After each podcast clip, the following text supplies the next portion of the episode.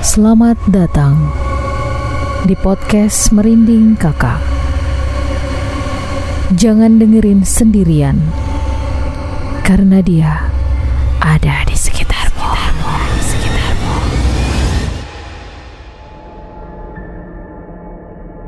Assalamualaikum warahmatullahi wabarakatuh. Waalaikumsalam warahmatullahi wabarakatuh. Ketemu lagi bareng saya Jai Chandra. Saya Reza Segaf. Selamat malam Jumat. Jangan dengerin sendirian karena mereka ada di sekitar kita. Kali ini kembali lagi di podcast Merinding Kakak. kita kali ini sudah di episode yang kedua ya, Mak ya. Iya, baru Oke, dua. Baru dua. Baru dua. Udah ketemu di episode yang kedua dan tentunya juga semakin banyak yang nge-DM Oh ya, banyak? iya, setelah kita kemarin pancing satu cerita dari kita berdua, Mhm. pengalaman-pengalaman kita sebelumnya. Hmm. Kali ini sudah ada yang nge-DM dan memang udah waktunya harus kita bacain eh, cerita-cerita horor me- mereka Ya. atau cerita mis- mistis mereka yang udah pernah mereka alami. Ya, oke. Ini mau diceritain yang dari DM dulu ya. Iya, yang dari DM dulu deh. Oke. Siapa dulu nih Mama deh ya? Aku yang bacain. Iya, Mama duluan. Yang tadi udah masuk. Oh gitu. Oh itu Iya, ya ceritanya ya. Oke, yang tadi masuk adalah dari dari siapa dia? Dia nggak mau disebutin namanya. Oh nggak mau disebutin namanya itu kenapa? Nggak tahu. Sebentar, aku cari dulu filenya ya. Kebiasaan. Oh iya, oke, siap. Oke. Aku pikir tadi udah di di situ. Di situ tuh. Di mana? Aku langsung cerita aja ya. Iya, langsung cerita aja. Ini tentang hantu nenek Jawa. Mm-mm. Yang cerita ini orang Samarinda juga. Mm-mm. Jadi kejadiannya itu waktu dia lagi berkunjung lah ya ke rumah kakek neneknya di Jawa. Mm-mm. Karena orang tuanya katanya asalnya dari Pulau Jawa semua. Oke. Jadi di- dia tuh bisa bahasa Jawa dan eh, kalau di Pulau Jawa ditanya tuh di mana tepatnya dia di Kediri Jawa Timur. Dia nggak mau sebutin nama desanya tapi inisialnya desa K. Jadi di sana tuh orang masak pakai luweng. Mm-mm. Luweng itu kayak sejenis tungku gitu. Luweng. Oh. Luweng. eh, Di sini masih ada nggak tuh ya? Udah, kayaknya udah jarang ditemuin kali ya. ada sih masih ada kayaknya dari pedalaman-pedalaman Kalimantan Timur kayaknya masih ada ya. Mm-mm. Luweng itu kayak sejenis tungku dari batu bata. Oke. yang pembakarannya tuh pakai kayu. Mm-mm.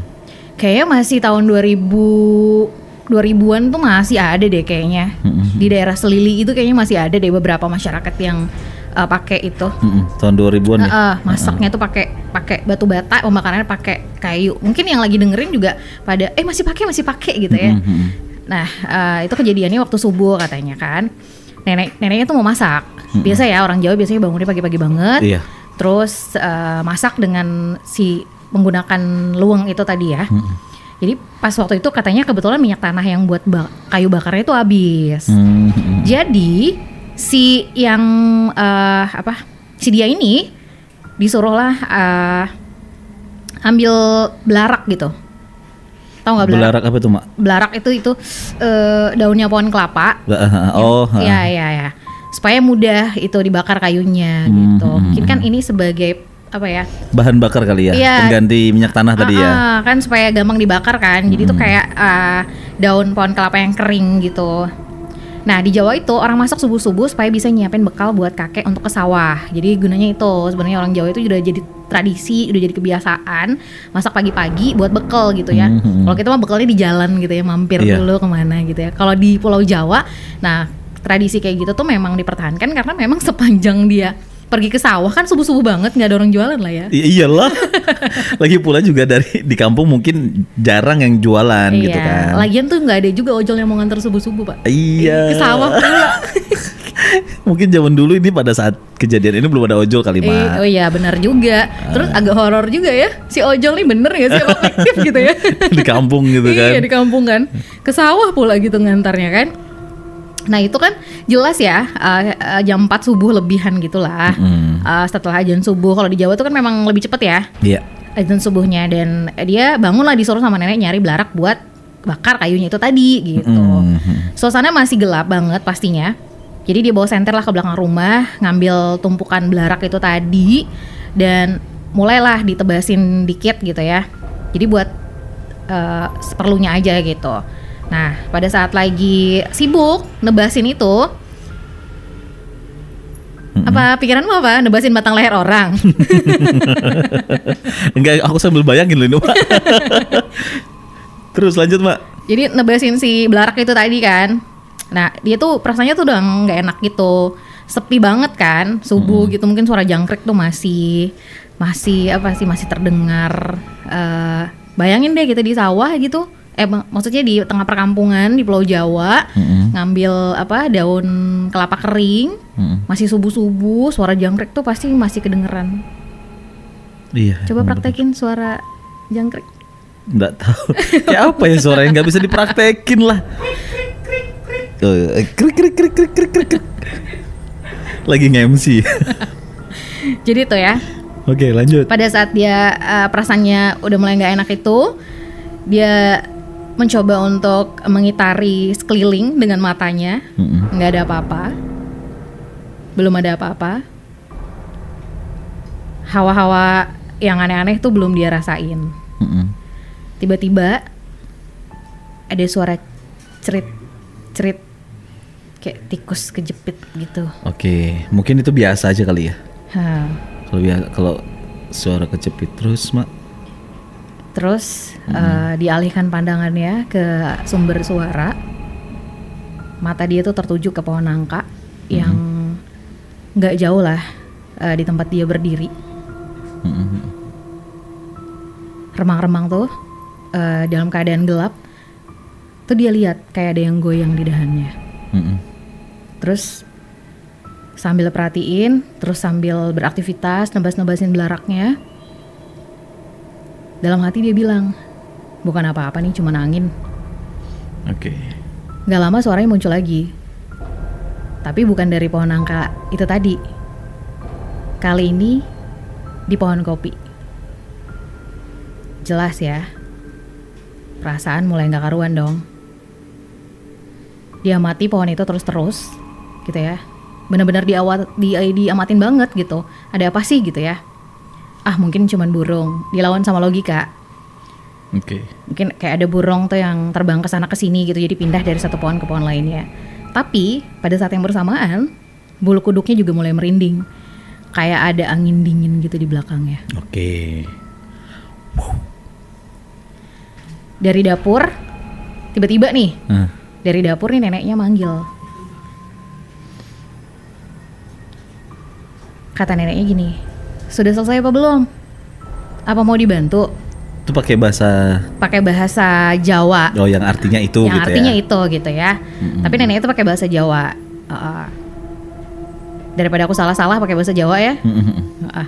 jadi dal artinya aja udah. Oke. Jadi eh, dia bilang nggak usah, bentar lagi kelar kok gitu. Mm-mm. Nah habis itu neneknya masuk, bunyinya tuh muncul lagi. Kali ini tuh kayak ada suara orang ketawa, tapi nggak serius gitu, kayak yang gitu. Oke. Dia bingung dari mana asal suara itu. Mm-mm. Langsung lah pandangannya tertuju ke pohon nangka itu tadi. Kaget aku. Kenapa? Kaget kenapa? Bang Eben lewat. Oke lanjut. Jadi kan karena eh, tadi awalnya dia lihat dari pohon nangka, Mm-mm. dia coba lagi lihat ke pohon nangka itu tadi kan. Mm-mm. Yang dia kira burung, ternyata tuh kayak ada seseorang tapi remang-remang. Kayak yang nggak yakin itu orang apa bukan gitu. Mm-mm. Tapi tuh kayak melihat sosok. Jadi ngebatin dong dia. Itu tuh kayak nenek-nenek pakai jarik gitu. Terus kayak pakai kebaya gitu. Nah, maksud hati dia nih pengen negur kan. Jadi tuh ya ragu juga sih dia. Ini bener gak sih yang dia lihat gitu. akhirnya dia eh, mau negur gitu ya niat hatinya mau negur sambil jalan ngedekatin ke arah pohon itu gitu. Sambil eh, kayak nyapa gitu deh. Kenapa mbah? Kok subuh subuh di kebon sendirian? Ya kalau misalnya digambarin tuh ya dia jaraknya kira-kira 50 meteran lah. Deket ya 50 meter. Ya lumayan lah. iya sekali. Lima rumah lah kalau kalau di kampung-kampung gitu kan lima rumah lah. iya iya. Ya kan karena mungkin jarak da- jarak dari sat, jarak per rumah itu 10 meter gitu Iya, ya kan. iya, gitulah ya. Eh, tapi ini cukup membuat dia memincingkan mata juga untuk memastikan bener nggak sih sosok itu nenek gitu kan, si nenek-nenek gitu. Dia kira tuh neneknya tuh budek, karena disapa diem aja. Mm-mm. Terus nggak lama, Simbanya manggil, keluar dari dapur. Dia nanyain, kok lama banget gitu. Pas dia uh, berpaling, melihat neneknya yang manggil, dia bilang nyaut ke neneknya nih, aku udah selesai mbah. Terus ketika dia berpaling lagi ke nenek-nenek yang dia kira budek tadi, Mm-mm. ternyata udah nggak ada. Udah nggak ada di tempat itu tadi, hilang. Hilang gitu ya. Mm. Siapa tahu kebalik di balik pohon gitu ya. Bisa jadi sembunyi gitu ya. Mana neneknya ya gitu kan. Mana neneknya ya? Sembunyi. Sembunyi. Pas berbalik ciluk bah. Ciluk bah. Gitu kan. Lanjut, Mbak. Jadi eh dia ngerasa ini sesuatu yang aneh udah. Udah. Seketika dia ngerasa badannya tuh kayak disiram air es dari kepala sampai kaki Hmm. dingin Oke. banget. Dia langsung lari ke arah neneknya sambil teriak-teriak nangis. Jadi setelah sampai di dapur dia ceritalah kejadian itu sama neneknya dan kakeknya juga. Mm-mm. Eh, tapi kakek sama neneknya ini nggak percaya. Padahal sama, orang asli situ ya. Iya, tapi nggak percaya sama apa yang dialamin. Oke. Tapi dia yakin banget katanya ngelihat nenek pakai pakaian adat Jawa dengan rambutnya yang diurai. Ah. Mbak, berhenti nggak, Mbak? Eh, ini udah dari tadi seumur Oke. ini. Dan dia katanya ngelihatnya dengan jelas banget, bukan halusinasi. Dan sampai sekarang tuh masih kebayang-bayang sosok yang dia lihat itu, yang nggak tahu itu apa. Memang sih, kalau jangankan di kampung ya. Kalau di kota itu kita jam 4 subuh keluar juga keluar juga ini kan. Maksudnya tuh kayak horor banget gitu ya kan. Terus juga ya keluar sendirian gitu kan udah dini hari gitu kan. Terus juga dulu pernah juga sih kejadian deket rumah. Ada cewek lewat setiap lewat jam 3 4 subuh gitu lah. Setiap lewat di bawah lampu gitu kan. Dia menundukkan kepalanya Oh ya. gitu ha, ha. dan itu sempat terjadi di komplekku itu mungkin sekitar 2 sampai 3 mingguan kayak gitu terus. Jadi yang ngelihat itu Pak RT terus sama penjaga malam di Itu bisa dipastikan bukan warga situ. Buk- bisa dipastikan bukan warga situ. Hmm. Setiap ditanya rumahnya di mana gitu kan. Jawab. Jawab sekali, tapi hari-hari kemudian dan itu kejadian tiga minggu. Iya, 2 sampai tiga minggu Hmm. dan setiap hari. Oke, kita lanjut ke cerita selanjutnya, Mak. Mhm. Halo, selamat malam podcast merinding kakak. Selamat malam Kak Jai dan juga Kak Reza. Nama saya Gilang. Alamat saya di Sempaja, Samarinda. Awal mula kejadian yang pernah saya alami ketika saya rewat inap di salah satu rumah sakit di bilangan Samarinda Ilir. Hmm? Dan saat itu saya masih duduk di bangku kelas 3 SD. Sampai saat ini pun saya tidak pernah melupakan kejadian itu dan sempat saya mengalami trauma untuk rawat inap di rumah sakit. Ngeri banget nih. Jadi singkat waktu, pada hari itu saya diharuskan untuk riwat, eh, rawat inap di rumah sakit tersebut karena pada saat itu saya terserang penyakit tipes. Karena pada eh, sampai setelah saat di mana saya sampailah saat di mana saya menunggu giliran untuk mendapatkan ruangan atau kamar dan di situ saya berharap untuk tidak mendapatkan ruangan yang tidak bersebelahan atau dekat dengan kamar mayat. Namanya juga anak kecil. Pasti Oh. takut lah. Sudah sudah berhayal gitu ya. sudah iya, hal mikirin. yang seperti itu apalagi berbau mayat. Dia bilang gitu. Mikirnya udah jauh aja dia ya. Iya, ya kita juga dulu mungkin masih kecil juga mikirnya takut kan kalau misalnya eh, dirawat inap terus deket kamar mayat. Eh tapi sorry dia kelas berapa? Dia pada saat itu kelas 3 SD. Kelas 3 SD untuk mikir kayak gitu tuh cerdas sih. Iya, Heeh. Berarti dia udah sering berkunjung ke rumah sakit lah paling enggak ya? iya mungkin. Heeh. Lanjut ya. Ya oke lanjut. Oke. Setelah saya menunggu pembagian ruangan, akhirnya saya dapat kamar juga di ruangan salah satu ruangan yang jauh dari kamar mayat. Di situ hatiku pun lega mendengarnya karena aku pun tidak peduli kamar itu di sebelah mana, pokoknya harus jauh dari kamar mayat lah. Dia bilang gitu. Tapi semua kejadian itu berawal dari ruangan ini. Rasanya pengen balik ke waktu itu dan pengen minta ke ortuku untuk ganti kamar. Tapi apa boleh buat semua udah terjadi. Lanjut cerita, saat saya udah mendapatkan kamar, saya tidak langsung pergi ke ruangan itu karena saya harus menunggu kedua orang tua yang lagi mengurus administrasi. Saya pun menunggunya di ruang IGD. Dan sampailah saat saya pergi ke ruangan tersebut, selama saya di perjalanan menuju ruangan itu, perasaan sedikit mulai muncul ketakutan karena di ruangan itu tidak banyak penghuninya, ditambah lagi dengan perawat tiga orang saja yang berjaga, termasuk ibuku yang kebetulan perawat di sana. Jadi ibunya nih perawat di rumah sakit itu, Mak. Ini kejadiannya malam apa dia masuk rumah sakit apa gimana? Ini dia masuk rumah sakit itu sore.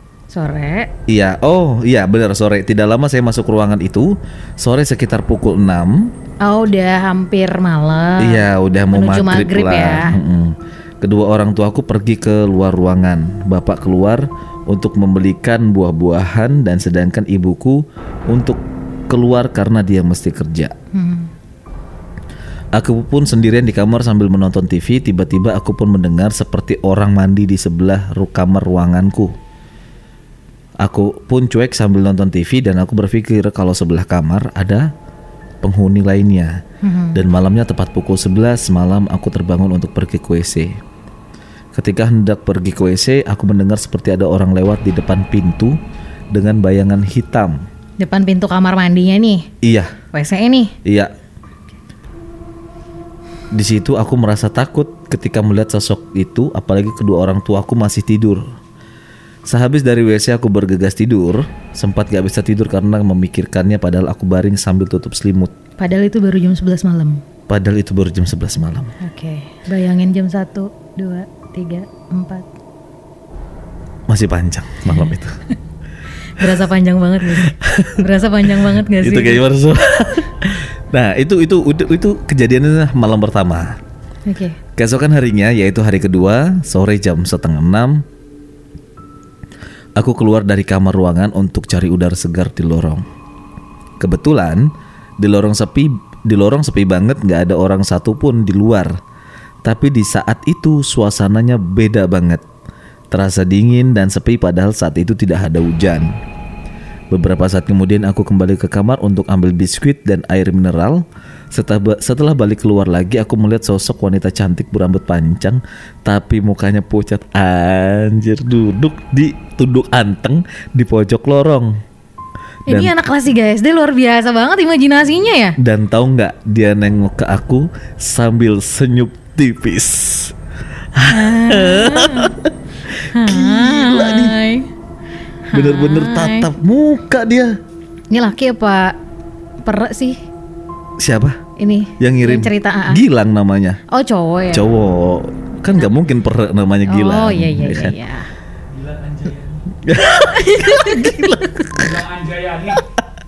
Dia naksir kali sama Gilang Anjayani.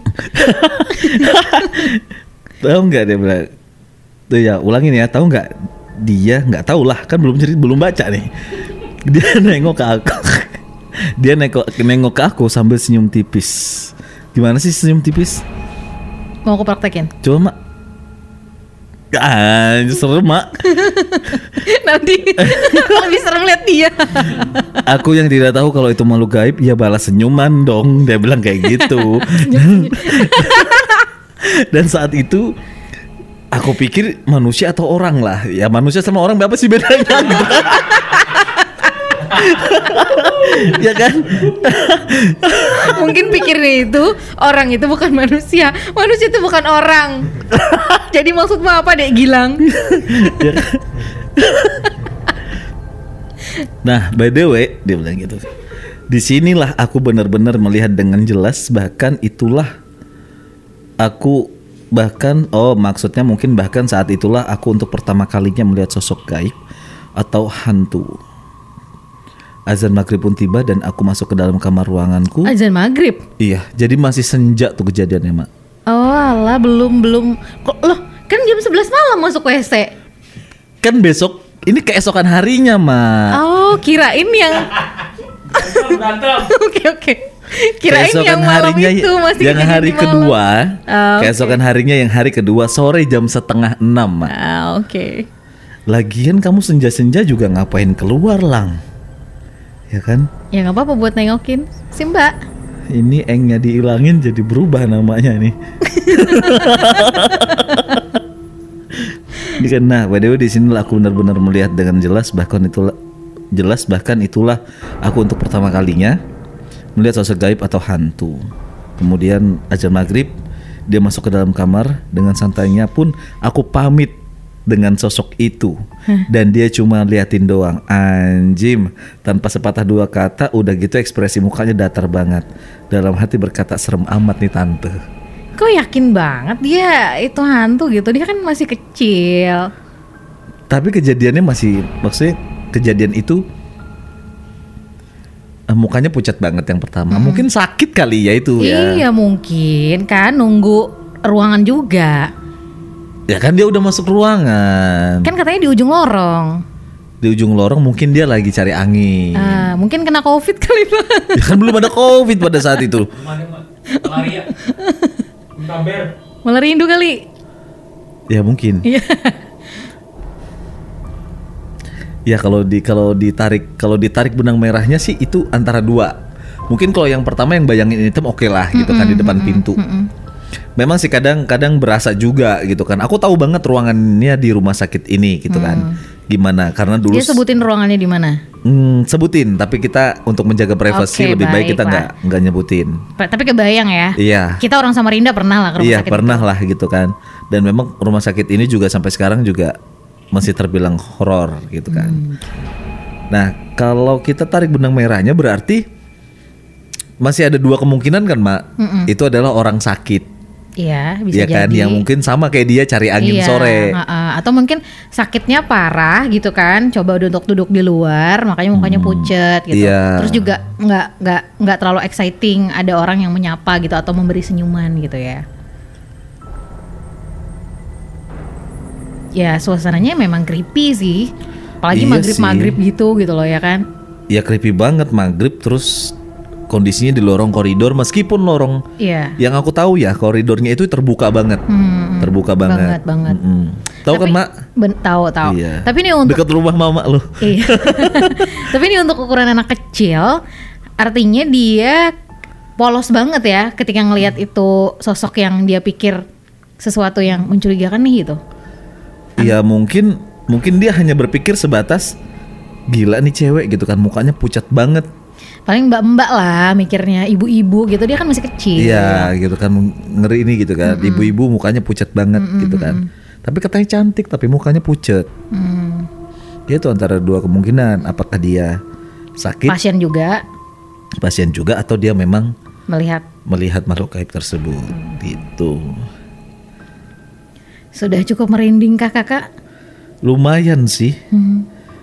Ya yang bikin merinding sebenarnya kalau aku sih di sini yang yang lumayan merinding yang pas lagi buang air kecil Hmm. malam-malam jam 11 terus ada yang lewat di udah di pintu gitu kan. Hmm. Depan pintu. Benar. Ay, bah. Kan itu jarak dari kamar mandi ke kamarnya dia nggak jauh. Iya. Berarti Tapi pas dia balik langsung sus gitu kali ya. Iya. Ya kan itu tadi seperti kamu bilang. Jangan pernah sendirian karena Iya dia ada di sih. sekitar kita. Bener, kapan pun dia bisa muncul. Eh, iyalah.